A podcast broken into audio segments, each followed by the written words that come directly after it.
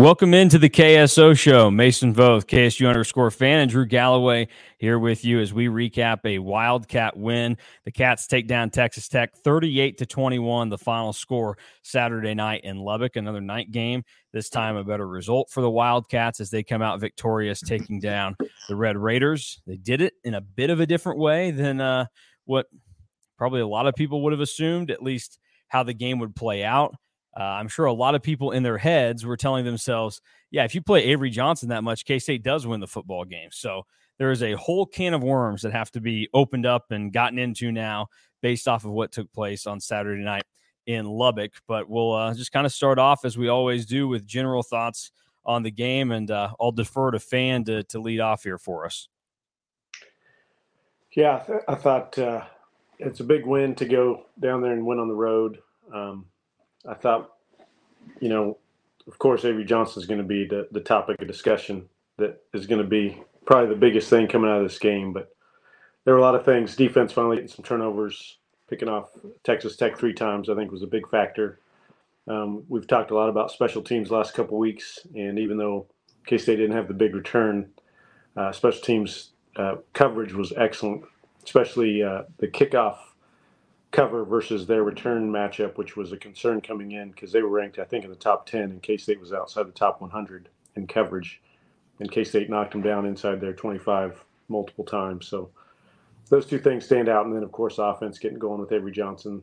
Uh, five touchdowns and seven drives he was in. It was a pretty impressive night for the offense and, and uh, ended up at almost 3.5 points per drive for the full game. So that's pretty good night against a pretty decent Tech defense. Yeah, I think that my biggest immediate takeaway is uh, K State has owned Texas Tech recently. I think this is now 11 of the last 12 and eight straight. So I, I feel like Texas Tech fans now, every time they see K State on the schedule, are going to groan and complain and really try and gun for the win. And uh, fan hit it on the head. Uh, the offense just looked different with Avery Johnson. It looked like there was more cohesion, more flow and it was all around a, a really good night for him. And it was good to see that the defense, while they still have their warts, came through in big moments. Kobe Savage had an interception in the end zone. VJ Payne's interception probably flipped the game on its head. So they bent a lot again, and just like last Friday, they didn't break. Well, all right. Well, I was going to maybe save this. Maybe we could have, you know, we typically would do cause for concern right now. Uh, but I think that it's probably best that we just immediately dive into the quarterback thing because obviously it had a major impact on the game. And, you know, th- there is an idea to this where it didn't have an impact just because that's how it was supposed to be. There's a chance it had an impact just because Texas Tech historically, and even last year with this current staff they have, was terrible at defending the quarterback run. I mean, Adrian Martinez went for over 170 yards on him. He had more yards in last year's game than Deuce Vaughn did on the ground. Uh, both were well over 100 yards and had good games there. But Chris Klieman said afterwards that yeah, we we knew that you know if they gave us some looks that we would do it, and then he basically was just like, yeah, they kept giving it to us uh, throughout the game, and they kept going with Avery Johnson. Now I will say I don't think that Avery Johnson was out there for the majority of the second half solely based on the fact that Texas Tech kept giving them the looks they wanted. I think it was a momentum thing. And I think it was in that moment, Chris Klieman made the decision that this is what we have to do. And that, I mean, to mm, talk about it a little bit, uh, that was what question of the week was about. And I said at the very end of it that there was going to come a point in that game where a decision was going to have to be made and it was going to be apparent when the decision needed to be made, what the right answer was. It's just Chris Klieman was the only one that had the say and, and how that went down. And I'm sure he consulted Collin Klein a little bit, but he's he's got final say. He's the head coach of this team. He made he made the call. He let Avery rip it, and uh, they they went off and and played a, a, really good game, at least in terms of how Avery Johnson did. And you know they managed back and forth with Will Howard early on a little bit. They even scored a touchdown on a drive where Will got him past midfield, and then Avery kind of finished it off with his legs, and that also opened up Treshaun Ward a little bit. But I mean, if you're watching on the YouTube, there's there's a look at the numbers from the quarterbacks last night. Will Howard came in. He wasn't he wasn't terrible. Six of nine, 86 yards. He made some big throws. Uh, the attempts and completions for Avery Johnson was eight of nine, 77 yards, but he had 90 yards on the ground and the five touchdowns, which is, you know, a pretty noticeable stat line that he was able to put up. So uh, I'll let Fan go from this one as well to start. What did you see from Avery Johnson and, and how that decision making process played out last night in real time when they had to go from Will to Avery? And I mean, you were you were watching at home, so they, they probably came back from a commercial break. And the first time Avery was out there, you're like, oh, okay, all right, here we go. And then in the second half, when he kept going out there, uh, your your wheels probably started to turn a little bit more. Yeah, that he came in the third drive of the game, and K State immediately goes 15 yards, 11 yards, 18 yards, 13 yards, and then two yard touchdown run. And that's pretty noticeable when you have four plays of 11, 11 yards or more on the same drive. So uh, that was noticeable. Again, you know, the next drive he comes out, K State goes three and out and has to punt it, and then uh, the the fifth drive, I believe, was Will started. They did have the big chunk play to Sinnott 42 yard pass, and then Avery Johnson came in and finished that one off. And then it was kind of, you know, who's going to be the guy that leads you to a score. I think once K State came out the start second half and went three and out with Will at quarterback, then I think it kind of made the decision easy especially once they scored on Johnson's first drive of the second half. So it's about production in this game. Um, you've got to produce on Saturdays or Friday nights or whatever night you're playing, and uh, it, it, just came down to it when the offense was productive with Avery Johnson in the game. The running game was really good. Now, I don't know if it's sustainable to run it 75% of the time with one quarterback, which is what you know when Johnson was in the game. I'm not counting the last drive when they ran the clock out even, but they ran the ball 74% of the time um, it was really good. They had a 73% success rate with Avery Johnson in the game, in the running game, which is impressive. You know, and, and he was really good. But the, really, the guy that took advantage of it was Treshaun Ward because he had uh, he had 11 carries for 97 yards, 8.8 yards per carry, and a 91% success rate uh, per down and distance paired with Avery Johnson. So Treshaun Ward got the benefit and really played well alongside John, Johnson, and so he's he's going to have to get some credit this week too. Yeah, I mean, I feel like the first half, you could tell that the offense wasn't firing on all cylinders. So then Avery Johnson comes in on the third hmm. series, and you see how easy it just was uh, for K State's offense to go right down the field. And I think that more than anything else kind of opened everybody's eyes. I know that it, it opened my eyes. I had texts uh, from friends of the press box saying, wow, he made that look easy.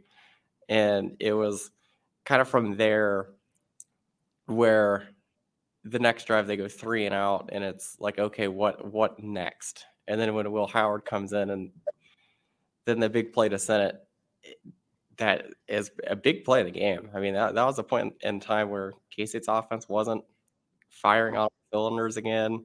Texas Tech was back in the game. And then they have that big chunk play, and then Johnson comes back in and takes over. What What's interesting about the second half is I, I, think that they didn't really have a choice after Texas Tech took the lead, and then K State went three and out. That it, that it felt like it probably had to be Johnson the rest of the way because the offense was firing on all cylinders. But it's it's kind of like Fan said though. I'm not sure how sustainable it is to run as much as they did. Well, one, and that's my. More, yeah, one, go ahead. One more note. Um, I think the decision was easier on the first drive of the second half. They they designed a perfectly uh, blocked quarterback run on third and long. I think it was third and nine, and Howard got eight yards. I think Johnson. I think we could all agree with his burst. Of, well, I, I will give him a little credit. Phillip Brooks did miss his block at the end of the play, which which kind of uh, forced Howard to get tackled. But I think Johnson regardless, probably gets first down on that play just because of his burst through the hole. I think that I think you watch that live as a, as a coach, and you're like, you know, we we've got to make this move now. Phillip Brooks missing a block that does not sound like him. I think you might want to check your eyes, fan. Uh, look, I mean, it, it was clear at that point that there was a just a mojo when Avery was out on the field, and I, am with you guys. Like it is obviously not going to be sustain, sustainable to keep running him as much as they did last night. Now it worked because either Tech is the dumbest team alive or Avery's just that good. Uh, and also, you know, outside of Phillip Brooks, allegedly, uh, there were some really good blocks in favor of Avery Johnson last night, and that helped uh, on how things ended up going for the Cats. But I think, you know, we saw at times like when Avery Johnson put it in the air, he was comfortable. He made some good throws, and they weren't all just, you know, like little two yard tosses to the running back or Ben Sinnott like I thought they could have been. Now, they did give him an easy one to Sinnott on his first pass of the game, which was probably smart. They eased him into it. But in the second half, I mean, he made some he made some other throws out there. The one to Jayce Brown was probably the most impressive one of the night. Um, and that was impressive for multiple reasons. I mean, Avery Johnson put it in the air, put a good strike on it, and somebody caught the ball, and it was Jayce Brown, and he he kind of worked himself in there. Uh, so that was good to see. But another element to all of this that kind of plays into the the passing or lack thereof in the game is it's obvious that the receivers are still not very trusted by this staff, and they're just not believing that there's a capability to do a lot of things. I mean, I Drew probably has it. He was talking about what the receivers had done. I think up to halftime last night. Yeah, the receivers that in the first half again only had two catches, and I think the third catch came with like six minutes left in the third quarter. So there you go. I mean that that's one of those situations where the receivers they're just they're having a tough time getting open, and that's one of those deals where I I don't know what you have to do there uh, because I'm sure that Collin Klein every single day is like, yeah, I, I, would love to scheme these guys open a little bit more, but it's hard to do. Like, especially when there are DBs in this league that can match us with athleticism and sometimes shoot past our athleticism and skill at the receiver spot. So I think that's one of the limitations in in how things are going right now. And that's not just an Avery thing, but it also doesn't help. Like, you know, Will Howard has been here four years and and like it or love it, based off of what you've seen from him, he has been a good passer in the past. Like his passing ability led K State to a Big 12 title. And it's clear that his passing has regressed this season. And some of it is to his decision making. We've talked about that a lot. Some of the early interceptions and just chucking it downfield deep balls, that's totally on him. Those were those were uncalled for balls that he threw.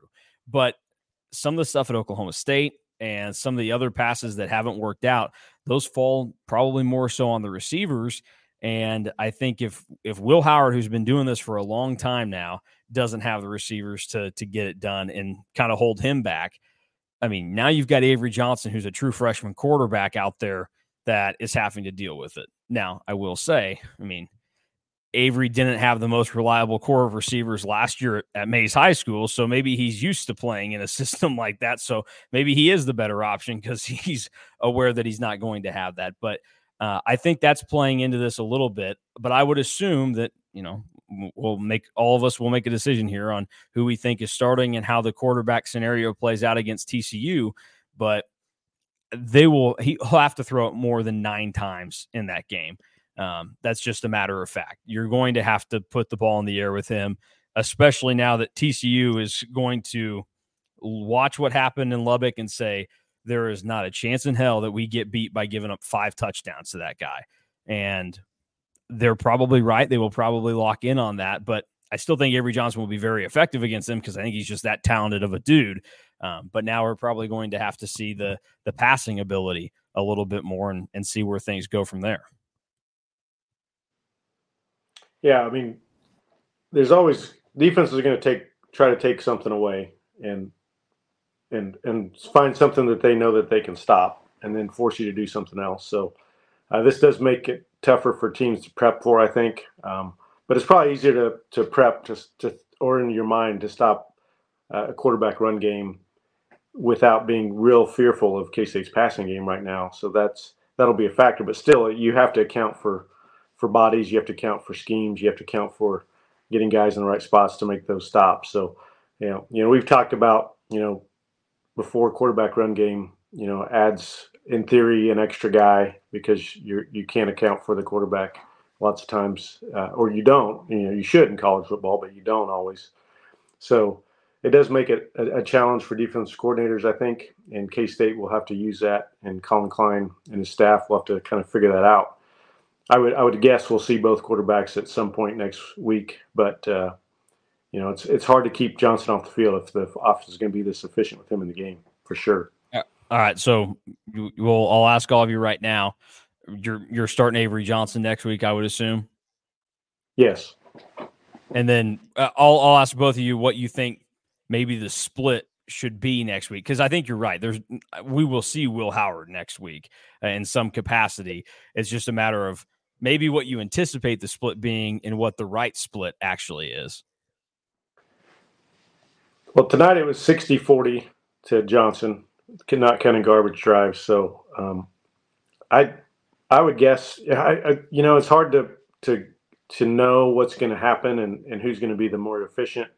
You know, it's easy to project that Johnson will be this efficient again, um, but that may not be the case. So we'll have to see. And then you always have injuries popping up. But I would guess something similar to, uh, next week. But who? It's hard to say. I, I would, but I would, I would say more Avery Johnson than Will Howard next week.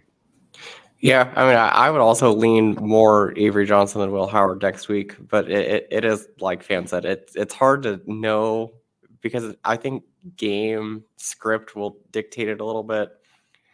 Uh, I mean, quarterback run is hard to prepare for, and we saw it last year a little bit uh, in the TCU game. Actually, the first time where Will Howard uh, faked some QB run and threw it. So I wonder if we'll see a little bit more of that incorporated with Avery Johnson going forward.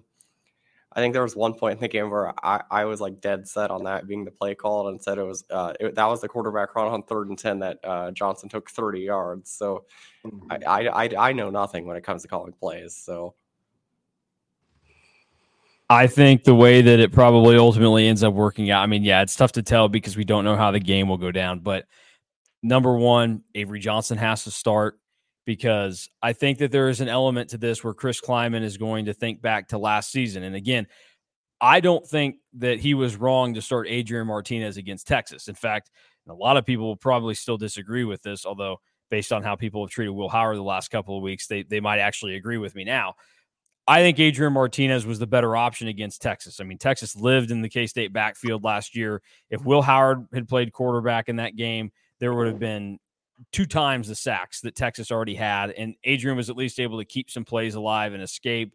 Yes, he had the, his first two and only turnovers of the season in bad moments, but I still think, you know, that's fine. But they lose that game. And then the next week, they go on the road to Baylor. Adrian gets hurt, and Will comes in and just immediately starts lighting it up. And they run away from the, the rest of the league from that point. And I think that there's probably going to be something in the back of Chris Klieman's head where it's telling him, hey, we had this situation last year where I probably should have gone with Will because Will was in a groove. We should have played that out and let let it see how the momentum went. They didn't. They lost the game. And my guess is Avery Johnson starts on Saturday. And in an ideal world, I mean, the split's probably 70 to 30 in my eyes just because of how things went but we're just going to have to see and and Drew said it walking out of the game and and I had the same thoughts like at some point Avery Johnson is going to play like a true freshman. He's in especially if you let him throw the ball more. I mean, we saw it with Texas Tech's quarterback last night in the second half. And I mean, he did some impressive things. Like he had a good throw to the back of the end zone. He he ran it well at times, but he made some very boneheaded throws. And there will come a time where Avery Johnson will make some of those throws because he could get he, he could get away with that when he was playing against Salina South. My apologies to all the Cougar fans uh, listening to the show, but it's true. I mean, he could get away with that stuff against Salina South.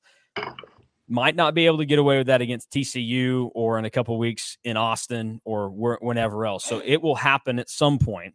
It's just a matter of you know how much mm, how much preparedness you'll have for it when it is going to happen and and how the situation looks. And, you know, there's probably a, a world in which Will Howard can help and be effective next week. But based on how this season has gone and everything else that's happening, I think it's got to be Avery Johnson moving forward. And on top of that, I've said it multiple times. I think I said it in the instant reaction last night with DY, and I've said it on the boards and other places too. But in any other situation, any other team in the country, they're making this move permanently, and Avery Johnson is the guy. I mean, the talented four star quarterback that's a true freshman comes in and he's giving you the spark you need and, and firing everything up and playing well. You're, you're going to take him over the guy that, you know, this could be his last year in the program. The difference being for K State's situation is the guy that this could be his last year in the program played really freaking well for seven games last season and won you a Big 12 title. I mean, he legitimately won you a Big 12 title. And so it's very tough to, I guess, lose faith and confidence in that guy and, and make a, a serious switch, especially when you know what guy can perform on the field and you're still trying to get back to winning a Big 12 title this year. But it's clear at this point in time that Avery Johnson has to be the guy moving forward. And we'll just have to see how Chris Klieman and the rest of the team handle it uh, as we roll on from here. Uh, real quick, just because uh, it's probably interesting for people, uh, Avery Johnson, as you might assume, had the best PFF grade last night 87.9 for the offense.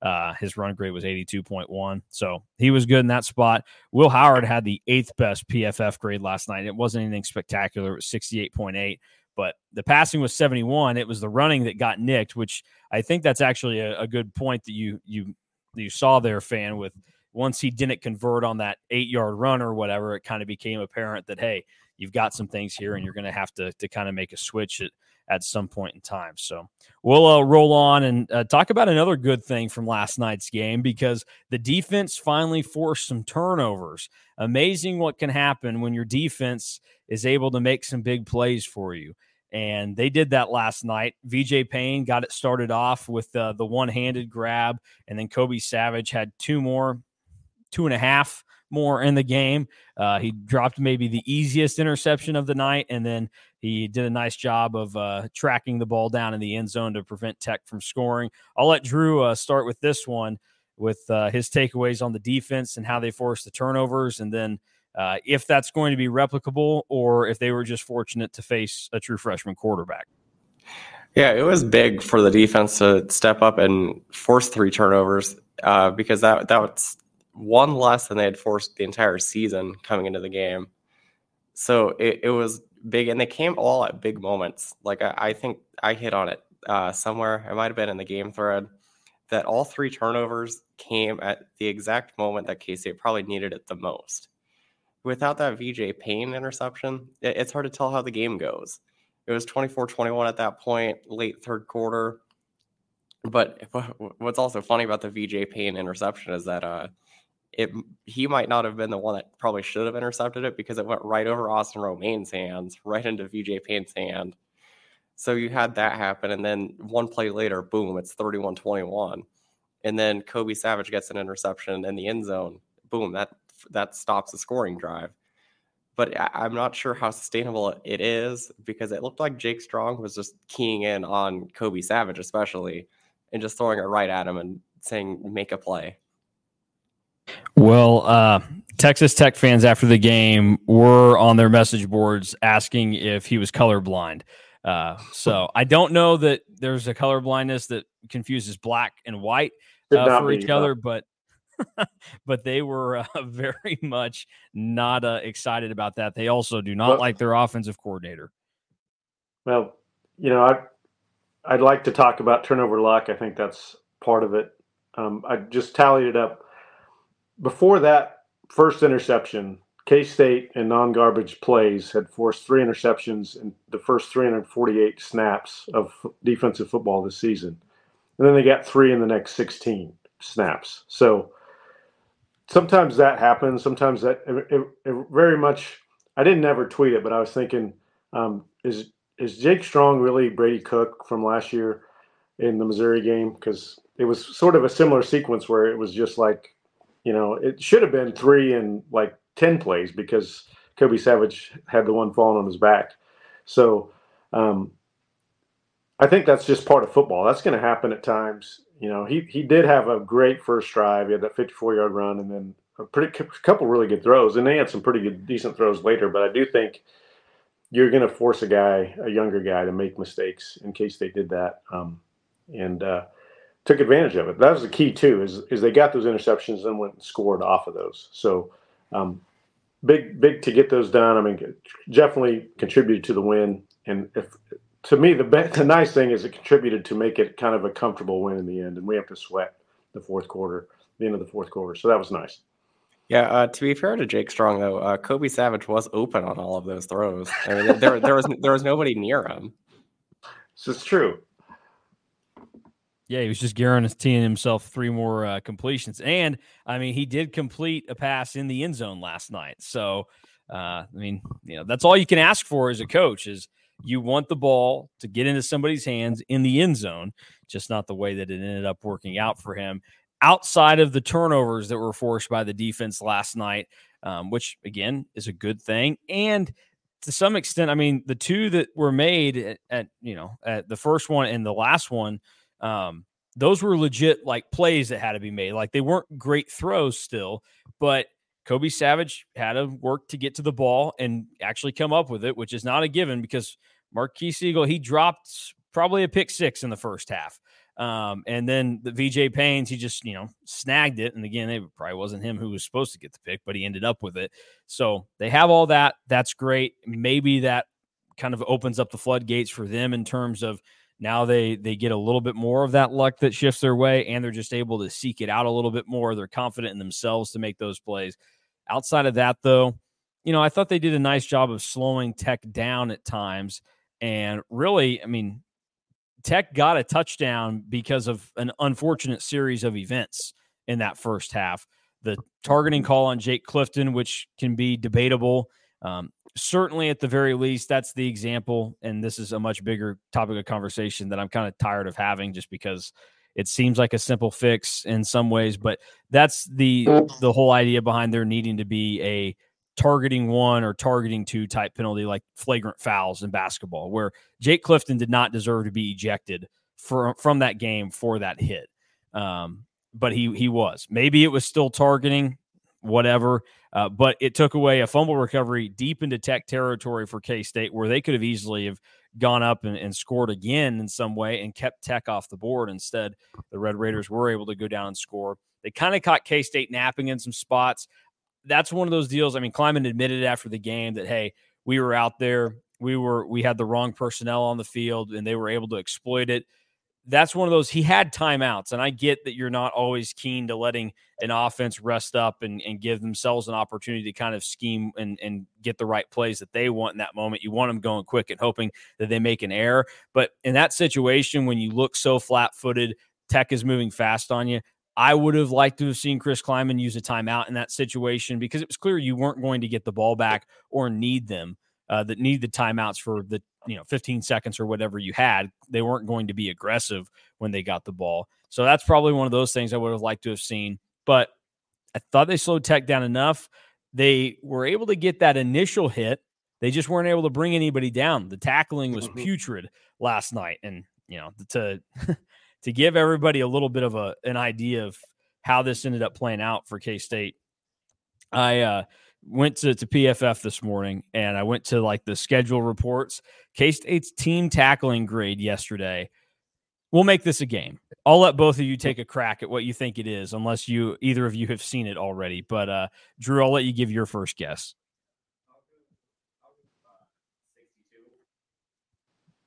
Oh, Drew is muted. He muted himself. Uh, I'll go uh, 62. Yeah, I was. I would say a D grade 60%. Okay. Uh, the PFF passing uh, tackling grade last night for K State 28.1. Uh, pretty low number there. Yeah. Uh, not not great, but you know that's that's something that they're going to have to work on.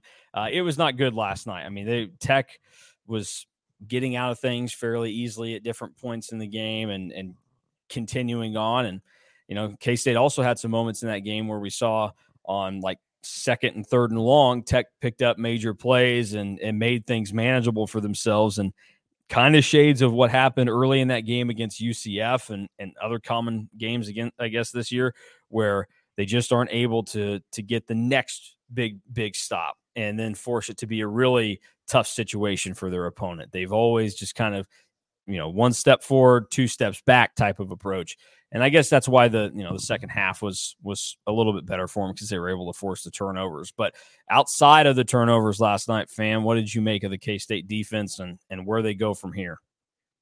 Well, one one thing is interesting that uh, Tech in their last two games since uh, Show got hurt had had been running it much more than passing it. I think their run rate was like fifty three percent, and, and against K State it was only 33%. So basically, K State forced them into passes more than I would have anticipated. Um, so so that was I think helped K State out. They forced them, especially in the second half, even with uh, with uh, Strong at quarterback, forcing him to to throw it more, and which is going to give you more opportunities to make uh, force some turnovers because you got a young guy in there. So I, I thought that was interesting. Um, uh, Tech success rate for the game was 46%, which isn't awful. Six yards per play. K State actually won uh, yards per play. You know, and you also K State defended 79 plays and only ran 58 non-garbage plays. So that's 20 more snaps you've got to defend. That's that's makes it tougher too. So it was it was nice to see K State win um, yards per play and have have more, uh, not more big big plays, but a lot more 10 yard plus plays, which you know I think factors in and and helped K State move the ball. K State had a 10 point 10 percent advantage in success rate too. Um, I will say, you know, it was another game where K State's havoc rate was only 10% on defense, so not a lot of tackles for loss or passes broken up. You have the three interceptions, which was which was big, which count. But um, so I'd like to see a little more disruption from the front. But I think part of that is Tech scheme. They they're one of the top five fastest uh, teams in the country as far as how fast they snap the ball. So that puts a little pressure on you as well. I think that factors into some of those mistakes in tackling and alignment and those kinds of things too. Yeah, I mean, I think another big takeaway from last night is the the defense finally got pressure early. I know mm-hmm. that's something that Mason's been harping on that has needed to happen in all of these games, and it it really showed last night because I, I mean that's why Behren Morton couldn't come back in uh, in the second half because he took some big shots. Uh, the one that really stands out is uh, the Khalid Duke hit that ended up being the the dropped pick six by Sigle. And, and it was just constant all night in the first half. And even in the second half, I mean, Jake Strong took some big hits. And I think that that was part of the reason why some of the throws looked how they did, because it it seemed like he wasn't exactly 100% after the first few plays. So I, I think the defense still has room to improve but they're going in the right direction. I mean, you look at it; they they allowed one touchdown last week. They've only allowed three touchdowns in this game, so that it's not as bad as it probably seems because the tackling was just so bad last night at multiple different times. But I also wonder how much of it is guys playing banged up. I mean, Austin Romaine was playing with a broken wrist yesterday. That that I've never played with a broken wrist in football playing linebacker, but I imagine that makes it pretty hard to tackle somebody. You know, I, think with the defense, there's going to be these moments where we we just have to look at it and, and kind of take it for what it is. And honestly, I, I think it's it's helpful and beneficial that the last couple of weeks you can look at it and say, based on everything that has taken place, and you look at the teams that you've played, they are playing better than they had at different points, and their offenses are certainly better. The K State defense has only allowed 22 and 21 points the last two weeks. Um, and that even includes some extra short fields for Oklahoma State last week where they did that. I mean, O State put up 39 yesterday on KU. They put up 27 on Iowa State.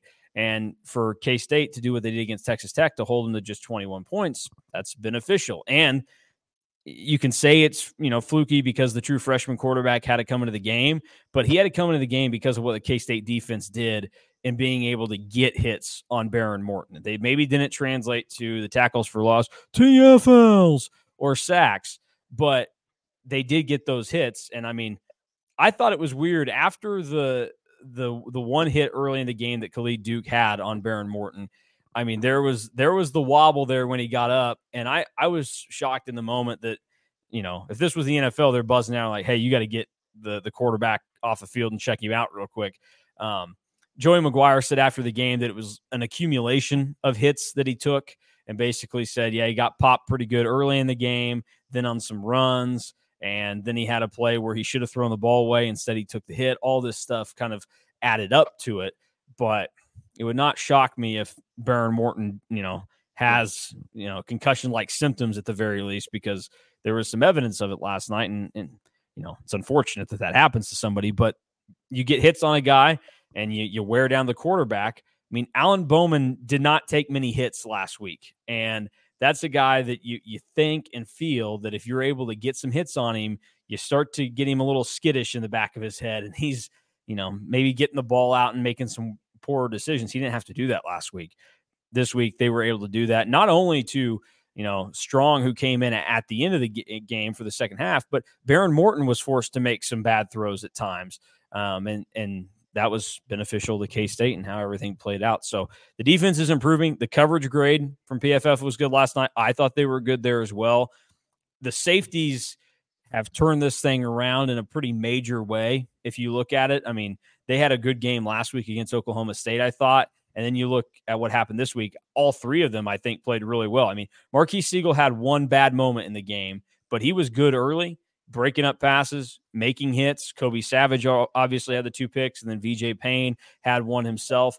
Those guys are starting to come around, and you're going to hope that the corners start to get healthy. You're going to hope that the linebackers start to get healthy and stay on the field in front of you. I mean, Chris Klieman talked about it after they were running out of linebackers last night. So it definitely didn't help that Jake Clifton went out. But um, this is a defense that there are signs there. It's just, it doesn't mean that they're going to go out and have an awesome game against TCU. I think it's one of those deals where you're probably just hoping that they can step up and make the right plays at the right time. And for the most part, the last two weeks, that's exactly what they've done. And really, for this entire season, that's what they've done. They did it against Missouri, they did it against UCF, they did it against Oklahoma State, and they did it against Texas Tech.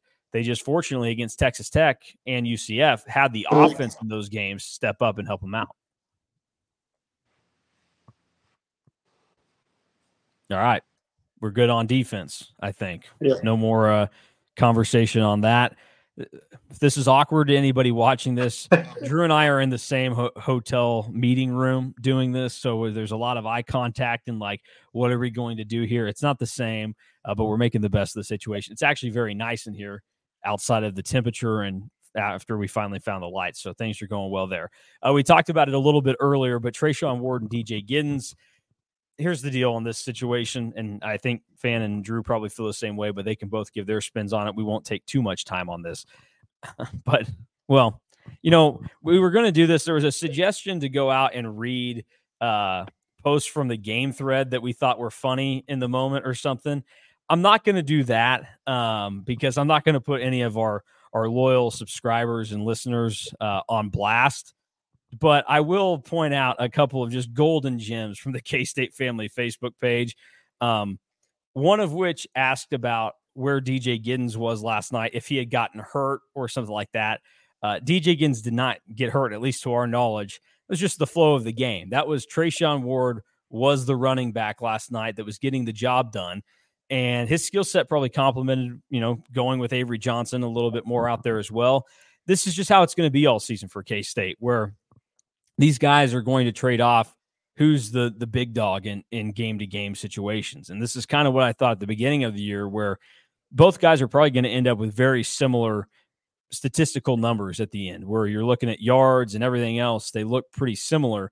And last night was Treshaun Ward's game obviously DJ Giddens has already had some awesome games, and I have no doubt that over the next six games, DJ Giddens is going to have more games where he's over well over 100 yards, and people are like, man, he's really good. And then Treshaun Ward will have moments where you go, he's really good. And that's just what it is. K State has two really good running backs right now. And it's helpful, especially that they play very different styles when they're out there. Although, credit to Treshaun Ward, he, he was a more physical runner last night than I would have anticipated in some moments. Um, but that's just how it's going to go. And ideally, I think K State would like to have a balance in games where they can use both of them to kind of help out and be effective. But last night, one of them was just able to step up more, whether that's because of how they were playing, it was one of those nights, or also because of what Texas Tech was giving. Uh, but that's just how that's going to go with Warden Giddens. And it shouldn't alarm anybody uh, when one of those guys doesn't see the field a ton in a certain game because they're, just, you know, they're two different backs and it's beneficial to have both of them.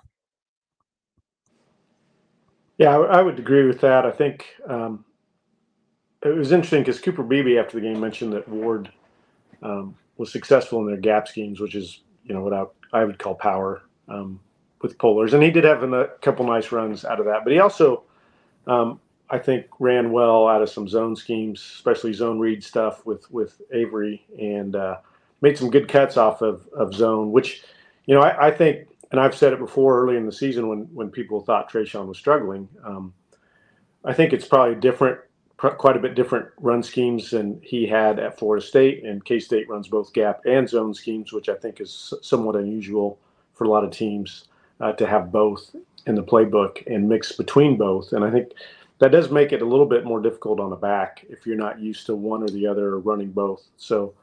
Um, I, re- I really thought, you know, he was he just adjusted well. I think Cole uh, tweeted this morning he had what six runs over 10 yards of 10 yards or more, um, which is which is an impressive day for anybody. Um, and five of those, as I look at my charts, five of those came with Avery in the game. So really good game. I mean, DJ had some nice carries as well. DJ's you know three weeks ago had his 300 yard game or whatever. So it's not like he's he can't be effective. So I, I think you're right. It's gonna it's gonna be dictated a little bit by the opponent and the scheme and what's working that night um, against the, those guys. So um, good good job by him. I mean, like I said, he had a 99 or 91 percent success rate with Avery Johnson in the game. So you'll take that anytime from your running back. Also, DJ Giddens was not a bum last night. Four point four yeah. yards a carry. It, it's not like he was bad last night. It's just no, Treshaun Ward had it last night. Yep. Yeah, and not not only did Treshaun Ward just have it, it seemed like there were times where DJ Giddens probably left some yards on the field by going east west, and mm-hmm. every time Ward got it, it was north south, and he was hitting the hole hard. It was probably the hardest that I think that Treshaun Ward has probably ran all season was last night, and they they needed it uh, because of the looks that Texas Tech was giving them. I mean, there there were times where it felt like uh, Ward was getting five or six yards down the field without anybody touching him. And it it literally will just depend on how the game goes. I mean, both of these guys are studs, and it'll be interesting to see how teams play both of them going forward. But I don't think that K State can really go wrong with either one of the running backs. I mean, it, it's funny that you mentioned that uh, the Facebook post in the K State family like where where's DJ? DJ still had 12 carries, so it's not like he just wasn't on the field at all. It's just there were times in the game where Treshaun needed to be on the field, and that's that's what happened. Well, and also the K State family uh, can be a productive place at times, but there was also somebody asking where Jake Rubley was last night. Uh, I asking what was up there. He looks healthy. Uh, I love I love everybody in that's that's a K Stater. I want that to be out there. I just you know we're we're not all built differently. You know, well we are built differently. We're just not all built the same, and uh, we're we're our wires are uh, connected in different spots, I guess at times. Uh, but that was yeah, that was something last night. Reading through some of that, which I love. I love that. Uh, it's just like why I love going and reading opposing teams' message boards after something like last night like Texas Tech and uh, whoever else. So the the running back situation, K State's in a good spot there. There, I think also now that you've had both guys have really big games and good games, you're also a little bit more trusting and able to say, okay, we can tell, hey, this it's this guy's night. We can ride with him here. Whereas I think kind of what Drew was saying, Treshaun Ward had had moments this season, but I don't know. And he had done it at Florida State at different times. Now he'd done it with bigger runs that he had busted off. But I don't know that he had had a game yet this year where you looked at it and said, okay, we can keep giving him the carries and he can kind of help lead us here and he can be the true lead back. DJ Giddens had shown that ability and, you know, kind of that skill set. But it was good that Treshaun Ward did it because now you have both guys and you can say, okay, you know, Treshaun this just isn't his game. We're going to give it to DJ Giddens and he can carry us. Or DJ's a little off. Maybe he's not seeing the field the way we want him to, uh, or you know he's not getting the blocks that he needs. Treshaun's going to give us a little bit more wiggle. We can ride with him, and I think that's a big deal. I think we're starting to see through six games now that the variety to what K State can do on both sides of the ball is starting to grow, and there are different elements they're starting to get infused in. I think that's really important moving forward for them as they continue to try and get better because obviously, like we saw last night, this team is still improving and can improve greatly from how they've played through the first five games of the season to last night, game number six. So we'll see how things uh, roll on from there. One thing last night that uh, came up and was interesting to to discuss. Chris Klieman has been a big believer in you know the middle the middle eight philosophy and everything that goes down with that. K State struggled in that department a little bit this year. They struggled in it last night as well. Um, now, part of this has to do with the fact of the way that the games have played out. They've gotten the ball first in every single game this season, so the other team is getting the ball to start the second half. That kind of helps. That's built-in time on the clock that they get to play with there. Um, you're you're the guru here, fan. So I'll let you start with uh, kind of addressing K State's middle eight struggles, and uh, maybe maybe they're better than we think they are. It just feels like that's a spot where they're they're letting things down quite a bit in uh, in the course of a game. Yeah, uh, and I think I think it's I think it's exasperated a bit by some teams scoring that late first half touchdown. Um, because K State did hold uh, Tech on downs their first drive of the second half. So K State did come out and stop them on a fourth down play. Um, so that was good. It was the next drive that was the 99 yarder um, for them. But but the nature of that drive right before half, everybody thought for a moment we are going to have a turnover and have that ball inside their set their 30 yard line. And then all of a sudden you get us targeting, you get uh, you know linebacker out of the game, which K State's short on, and then it seemed like there was a couple there was a couple chunk plays again that K State gave up on that drive, um, and they and the the next scoring drive. So those those exasperate thing. You know, K State did score on their last drive too, so that was good. But it's just tough when you leave them. You score, you leave them what two minutes, and you think you have them stopped, and then they go on down to score. So it's they seem it's just kind of the timing too. I mean, K State has been caught where opponents are getting the back-to-back drive situation, and some of that is just honestly unlucky to me. Like it's it's kind of a little bit fluky that it's happened so often. So I, I think we're just seeing it in the moment. I think in the moment, I think if you extrapolate all the college football stats or even Power Five conference stats, it's probably not as profound as we think it is, but it seems like it is because we've been caught in it so much this year. I think, uh, yeah, it, it's just the issue, uh, the quote unquote issue has been State getting the ball first. It, it, it's hard to win the middle eight with a defense that is a little bit leaky at times when they have to be on the field back to back possessions. Mm-hmm. And I mm-hmm. mean, they, they had, they thought that they had uh, Texas Tech stopped and then had the targeting and then on that, uh, I think it was a 30 yard pass. Kobe Savage was about yeah. half an inch from intercepting that one as well. So eh, you had two potential big plays by the defense to end the half, and they ended up not getting either of them go their way, which is kind of what uh, Fan has talked about with turnover lock. I mean, th- that's a play that it, it feels like Kobe Savage makes on that interception probably seven, eight times out of 10. And just it didn't happen then and then they go down and score right after that and make it a game right before halftime. But then to come out and get the stop, especially when it was fourth and one. By the way, that's one where I think that that's where the Texas Tech fans are like, "What the hell was that?" By uh, Zach Kittley, the offensive coordinator, taking a throwing a 35 yard pass with your true freshman quarterback on fourth and one. But getting that stop, I think, was huge. But then on the flip side, uh, K State had a chance to take advantage with uh, the field position, and then you have a fourth and one play, and DJ Giddens gets a false start, and that just that can't happen. And then Texas Tech goes 99 yards after that, and then that's when the the game pressure came back again on K State, but then they responded they responded well again. So the adversity hit a, a few times in the game, and K State punched right back. I think uh, that fourth down bomb was just Zach Kittley showing, hey, we got full full confidence in you. We're going to give you everything imaginable that you want. You want to bomb it, go for it. Uh, yeah, probably not a good idea there. And uh, Texas Tech fans appear to be very fed up with him uh, and and everything going on there. I will say this: I love that I'm not the only guy that theorizes like this. Texas Tech fans uh, were talking last night after the game that Kirby Hocutt intentionally throws games. He gets staffs together that will lose to K State so he can let the Wildcats win.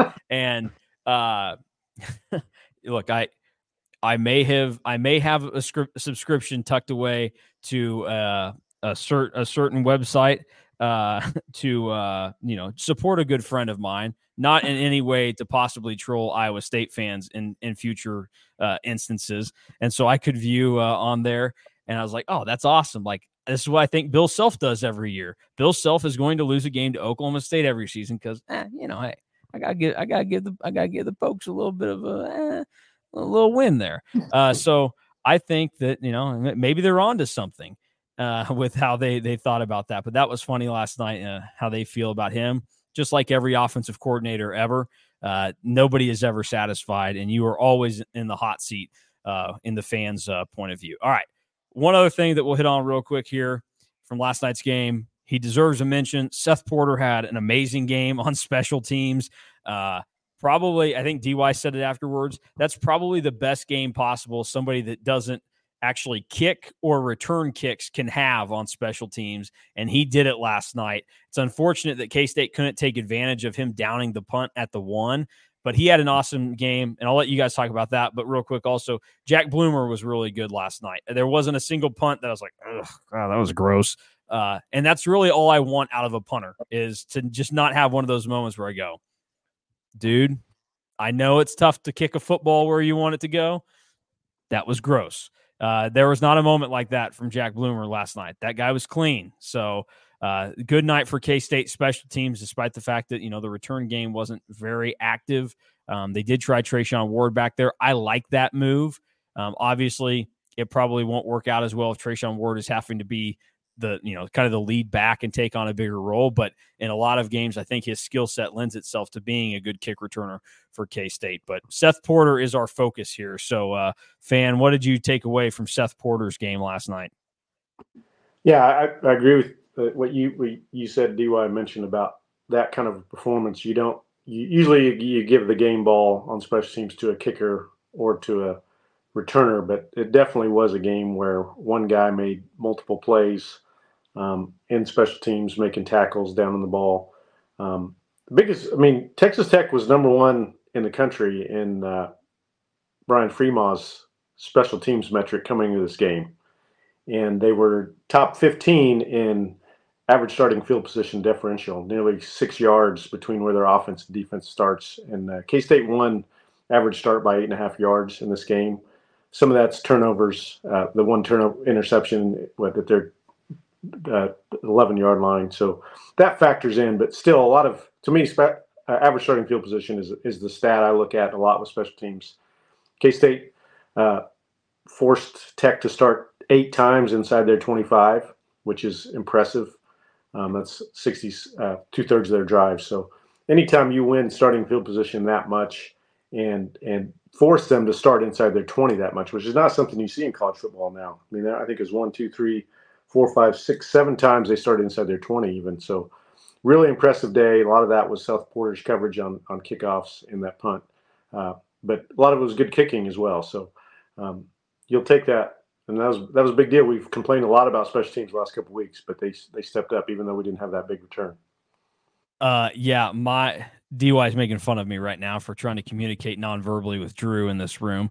Uh, yeah, one of the things that made me laugh was Tech during the course of the game just decided to keep taking kicks out of the end zone and they progressively kept going further and further back on where they got to. Where I think, you know, one time they got to the 25 and then they slid back a little bit, then they were at the 20 and like and then I think one of them they got stopped at the 10. So they uh, made some poor decisions there and they made them because K-State was so good last night at getting down there and defending it and Seth Porter obviously uh, played a major role in how that played out last night. Yeah, I mean that that is as good of a game, special teams wise, that you can have. I'll even say just for a non-kicker, because I mean even returners, like unless you break one big one, like you're you're not to have as good of a game that Seth Porter had. Uh, I also want to bring up the the TCU uh, game in the Big 12 championship game where the a sneaky big play in that game was Seth Porter catching the punt on the fly at like the 10 yard line that near the end of the game that put TCU far enough away that they just wanted to take a knee and go to overtime. So mm-hmm. I mean, th- this isn't the first time that he's done something like this. And he said after the game that uh, he talked all week and got emotional with uh, the other guys on the special teams units that he has been a part of good special teams and wants to keep that going and doesn't want to be like the the person to kind of let that go away.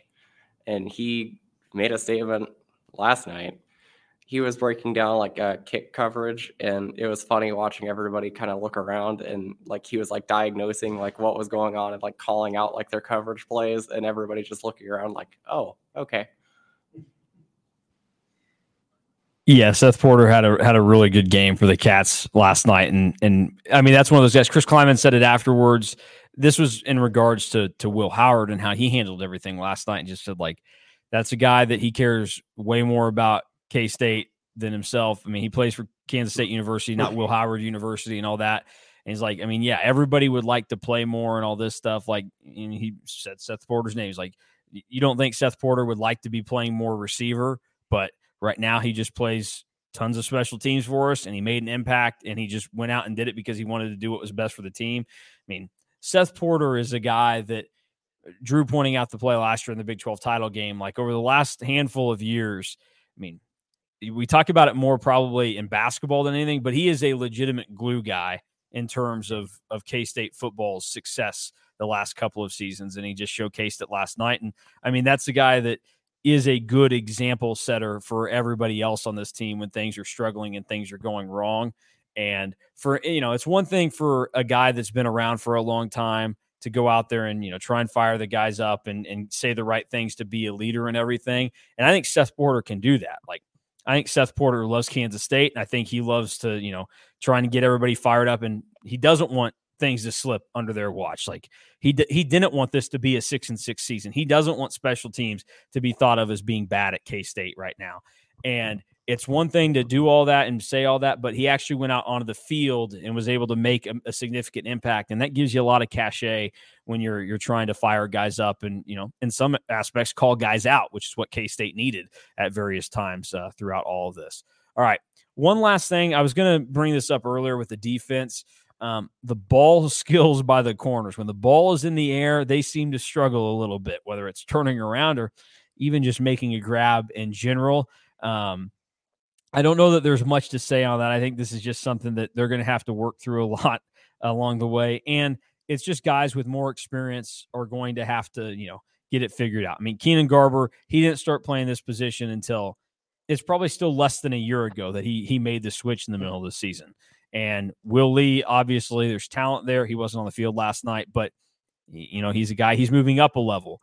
And the same type of thing for Jacob Parrish, where, you know, he's a freshman last year got some looks, has played well at times, but he's just, you know, you got to add extra elements. You got to add different steps. Look, uh, my daughter not walking yet at two months old, but I guess I'm acutely aware of how this process works. Uh, you don't just one day decide that you're going to start running as a baby. You're going, there's a literal reason why we have something called baby steps, why there is a phrase of baby steps. I think the K State corners and the defense in general, when it comes to tracking the ball and making plays like that, it's it's baby steps, and I think they've taken those baby steps to where things have been better. Their coverage grade was was wasn't terrible last night.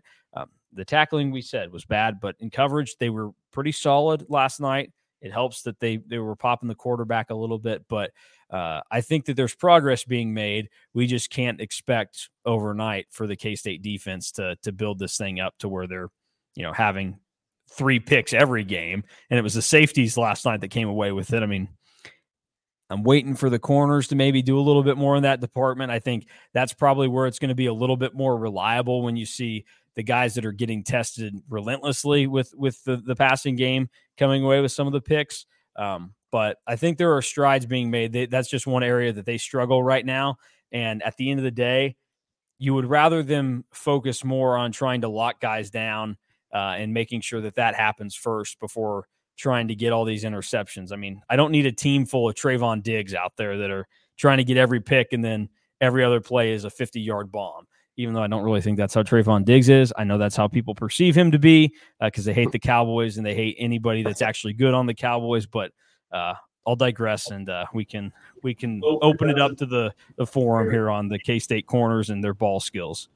Uh, I mean, I, it took uh, Julius Brents about a year to kind of have really good ball skills and to get interceptions and to have his head whipped around. And so, I mean, it's like you said, it, it takes a little bit of time, experience, just baby steps. They're they're getting better. Like it, I, just feel bad for Jacob Parrish because it feels like the, some of the catches that he's allowing, he's just getting mossed every every play. It's very Julius Brents like. I mean, that happened to Julius Brents in 2021. It was like just for some reason, all these plays were happening. Guys were making catch after catch. It's like I don't know that that was Julius Brents' fault. Yeah, we got back. Uh, last night at like 1.30 to our hotel and the, the first play that or the first thing that we see is top plays and we walk in right as the number one play is going on and we're like oh it's it's k-state tech tech like i wonder what the highlight's going to be and it was a it was a uh, catch that they had the back of the end zone where, where jacob parrish got mossed and, and Mason was like, "Well, at least at least they won." And I said, "Yeah, well, if they would have lost, I think you would have punched the TV. If that was the first thing that we saw as soon as we opened the door." But uh, it, it it just takes it takes time for corners. I mean, it playing corner is so much harder than playing receiver. So it there's just so much that goes into it, and eventually it, will happen. You we just have to remember that a lot of these guys are still young, especially uh, Jacob Parrish. Not hard to play corner from the couch. Just saying, Drew.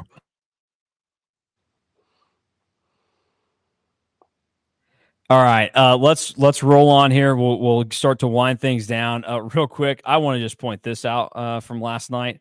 Uh, I I enjoyed this this little moment and uh, everything that that kind of went on um, with talking to to various people or uh, guys we meet in the press box that we're not familiar with.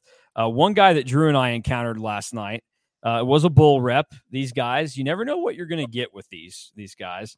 Some are great dudes. Some are you're like, what are you doing involved in sports? I got to tell you, I love the Pop Tarts Bowl guy.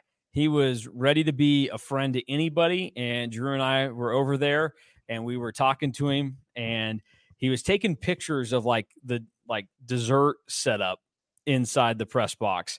And I think he wanted to like cover up, like, I'm not just a weirdo that's taking pictures of like the desserts here. And so he struck up a conversation with Drew and I, and he's like, man, he's like, this is impressive up here. And we were like, yeah, like Tech is probably one of the best setups in terms of like how they they treat us and everything. Like they have three different meal options, and then they just throw out I think every dessert that can be found in in Lubbock, Texas, and they just let you have at it up there. And so he starts talking to us, and he talks about, yeah, I, I really like this. He's like, I was at a Big Ten school earlier this year, though. He's like, I won't name them so I don't get in trouble, but they gave us a voucher to go into the concession stands with the fans for our meal as opposed to like having anything up here ready to go for us. So it was like they just gave him a ticket. It's like, yeah, wander out with all the, fans and uh, go get you a hot dog or something. And that's that's good to go. So I just want people to know that even though the Big Ten supposedly has all this money, they are very poor and they're making the very nice Pop Tarts Bowl rep just eat hot dogs with the rest of the people. They're not having something ready to go for him. So maybe the Big Ten is poorer than we think, uh, or they just, you know, they're. I would also say this: the Big Ten, they're fake Midwest. You know, like Michigan, that's not the Midwest. Wisconsin, that's not the Midwest. That's like North something. I don't. I don't know. Ohio, D- Dy is not a Midwest guy. He is now, but he was not when he came from Ohio. I mean, come on, that's not Midwest. Uh, that's fake Midwest. And I think that's what this guy found out is that the Big 12 has the real hospitality that you would expect. Uh, the Big 10, they're just a bunch of snobby frauds. And uh, I, you, know, you guys probably don't have great thoughts on this, but I just thought it was a funny story. Um, however, I will let you guys take a guess and or just throw out there who you think that Big Ten school might have been because it is fun to speculate. Um, I had DY does not think that it was Iowa.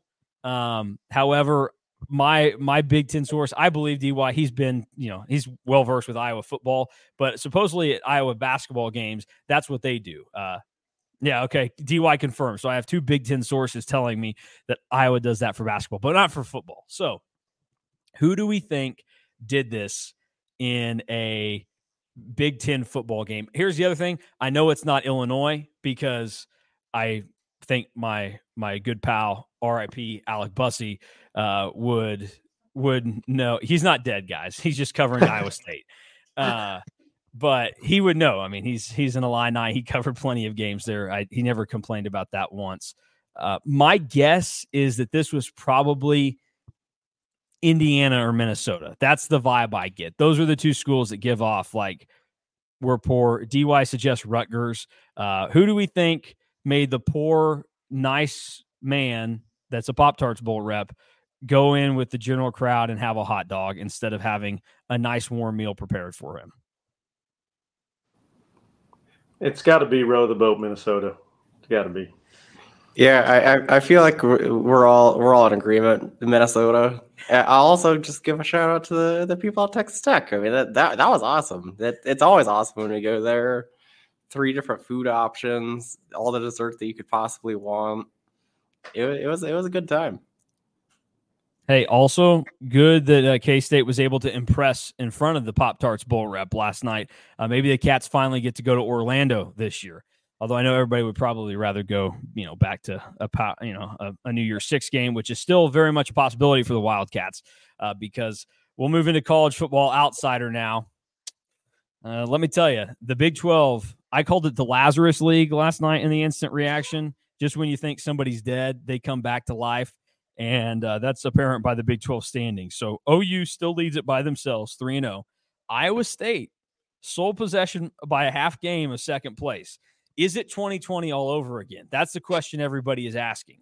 Brock Purdy is not walking through those doors. Hey, Brock Purdy, very good NFL quarterback. Ugh. There you go for all the haters out there of me, not of Brock Purdy. I guess you guys love Brock Purdy now. It's Brocktober every month of the year.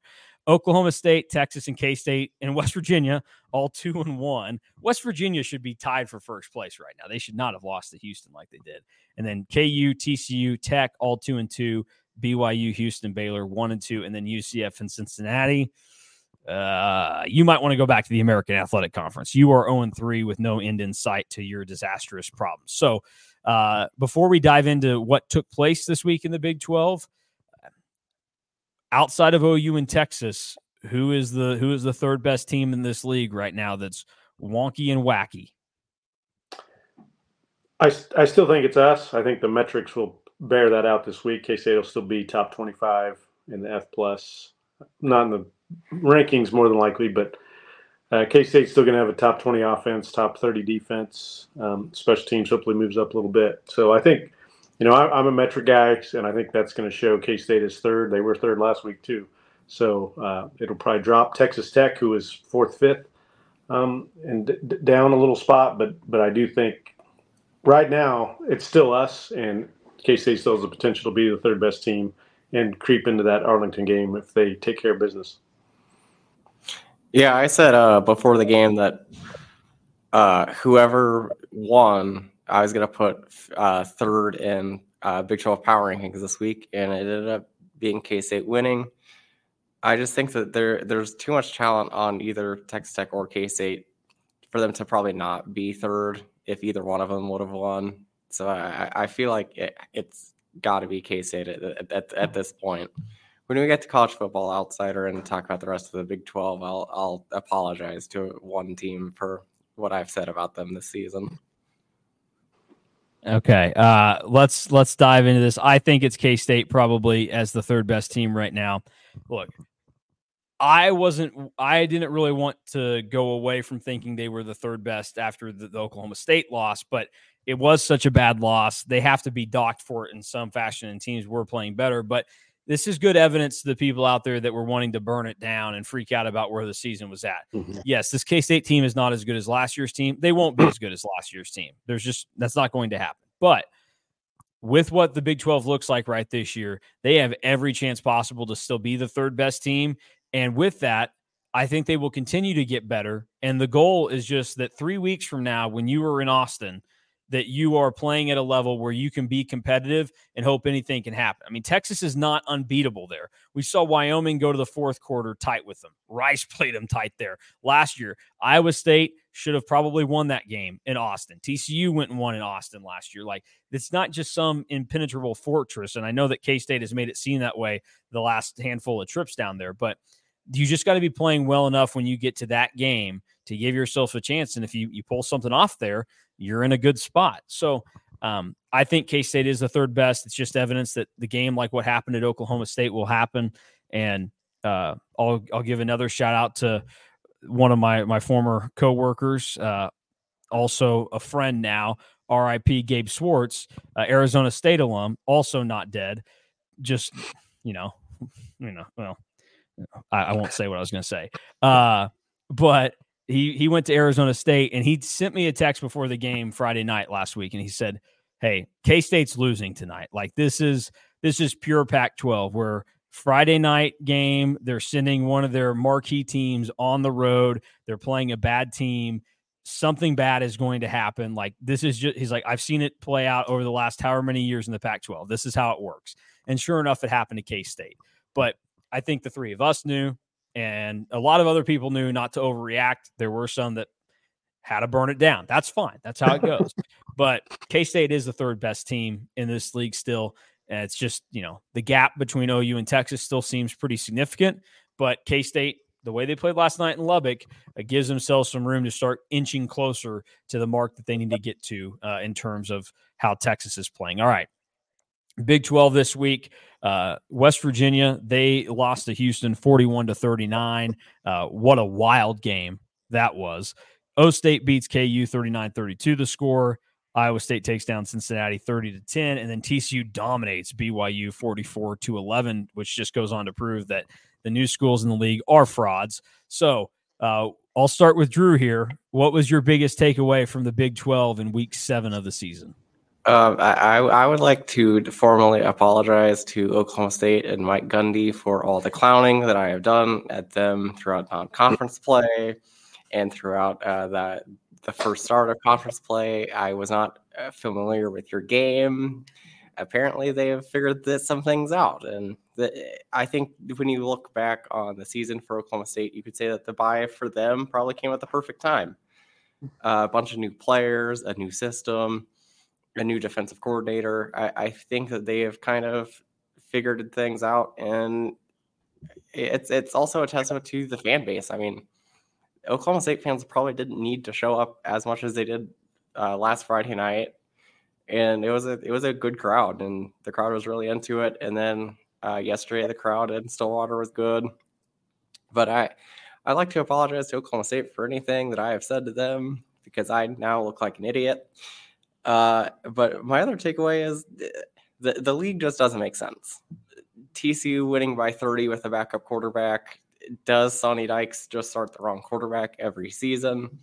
That is yet to be determined because it, it looks like they might have started the wrong quarterback again. So maybe Chandler Morris actually has something on Sonny Dykes, and that's why he gets he continues to be able to start. Uh, that is a good thought. I I think you might be onto something there uh, with that. Um, look, just as much as Drew needs to apologize to Oklahoma State, I would like to apologize to Iowa State uh, because they are very much playing like a better team. And I guess what we found out here is that as much as we like to make fun of these guys sometimes because they are some very different characters and they have some traits that could very much tank their team Mike Gundy and Matt Campbell are good football coaches. I think we have we have learned that this year uh, because these are teams that you know probably shouldn't be uh, where they are, but they're playing well right now, and it's you know the, they deserve the credit there. So I think you know the, Iowa State played Cincinnati. That's a bad team. Iowa State has a really favorable October schedule. They end with a really tough November schedule. Um, but I, I, think right now I have to give my props to them. Um, not just because they kicked Cincinnati's butt last uh, yesterday, but um, just because they were able to to go out and they've won a couple of games now. They put up points in Norman at least to start. That's beneficial. So I apologize to Iowa State and Matt Campbell, which is something I never thought I would do. I mean, it is October. Yeah. Speaking of, uh, you mentioned Freaky Friday. West Virginia becomes the first old Big 12 to lose to a new Big 12, and the uh, the new Big 12 is now two and ten with one win against each other. So, um, good job, West Virginia, being the first to lose when it, you get suddenly all this hype of controlling your own destiny to be in the Big 12 title game, and then you go to Houston and lose like that. So, and you know they don't really count. They're they're old Big 12, but not old old Big 12. Yeah, so the old old Big 12 still has not lost to one of the newcomers. I'll I'll, I'll give you that. Um, also, I, I I'm not I'm optimistic to a fault, but there was a moment as I was prepping to watch our game, watching Oklahoma State KU, and KU had just got to stop. It looked like they had a chance to win. I'm like, how insufferable would it be if KU wins this game over a team that just beat us, and then we would lose tonight? That would be miserable. Fortunately, both of those games flipped, and uh, we can hopefully get KU back to where they belong. But uh, that that was a, a, a fleeting negative moment in my head as I watched into that game. Yeah, no, that I would agree with that. That was a massive morale boost. Um, I, you know, I'm not going to apologize to him. I'm going to thank him. I want to shake his hand. Jason Bean, you are my hero. Um, we talked about this coming out of the, the stadium last night, where like Jason Bean, there is a lot of good to Jason Bean. He is a talented dude, but he takes like the worst of Brock Purdy and Max Duggan, like 2021, 2020 era, those guys, where you're like, oh, there's some flashes there. Like these guys are talented. They can do some things. They're going to scare me. But then they just made the most boneheaded plays imaginable. Jason Bean makes three of those in about every game. And that's what he did yesterday against Oklahoma State with three turnovers in the second half. And then for as big of an offensive genius as Andy Kotelnicki is, what is he doing on the last two plays of the game when they're clear passing plays, faking the handoff, and then Jason Bean decides to run on the last play of the game?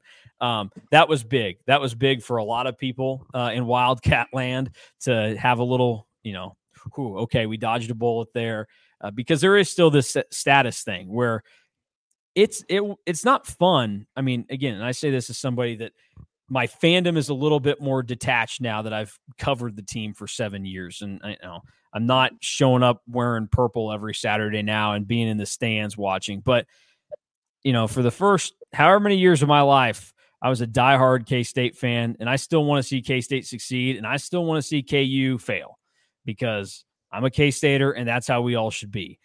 And there's a part that sucks when on Saturday morning you're watching scores you know come across and it's like you know this game kicks off here that KU's 23rd in the country and ranked in 5 and 1 and K-State is 3 and 2 and things could look really really bad if the results don't go your way. And so it was big and I would also like to point this out uh, for as bad as UCF was against Kansas teams defending the run, Kansas teams were equally as bad against Alan Bowman. They made Alan Bowman look like a world beater uh, the last two weeks. So we'll see how Alan Bowman plays when he's not facing a team from the state of Kansas.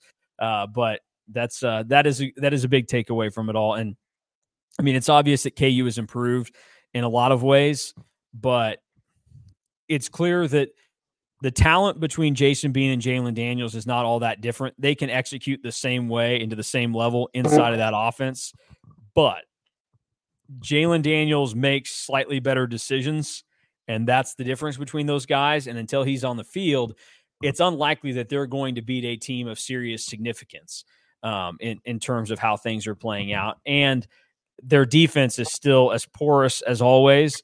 And I mean, we already knew that DJ Giddens could go for a massive number against KU next month. Well, now Avery Johnson might be the guy at quarterback. And that should terrify the KU defense and all the KU fans because – K State is going to run the ball all over them. And I have seen enough KU games this year to know that they aren't going to be able to stop it. So that's that's a big development in terms of people's uh, mental sanity as we move throughout the season, where you don't have to worry about KU being better than K State. They might be on the same level right now, or you know, kind of sliding past each other at different points. But I'll give a shout out to uh, also a former coworker also not dead, RIP John Kurtz, who uh, had some some meltdowns at various points, thinking that KU was going to be able to uh, just wax K State this year. I don't think we have to worry about that anymore. So that's a takeaway from this weekend as well. Uh, I'll, I'll look ahead to next week a little bit. Uh, does Texas Tech make a bowl game if they lose to BYU? That that's that's a legit possibility. That's definitely up in the air, but I think Tech win. I think Tech wins that game. I think BYU's scuffling a little bit. Yeah. Uh, Tech basically has to beat BYU and UCF to lock it down, or they could get TCU. And I wouldn't rule out them winning at KU either, but um, they're just they're they're an odd team right now. They're Tech is the legitimate epitome of the Big 12 this season, where they have a bunch of these losses all in close games. I mean, prior to K State last night, Tech's largest loss this season was eight points to Oregon, seven to West Virginia, and two to Wyoming.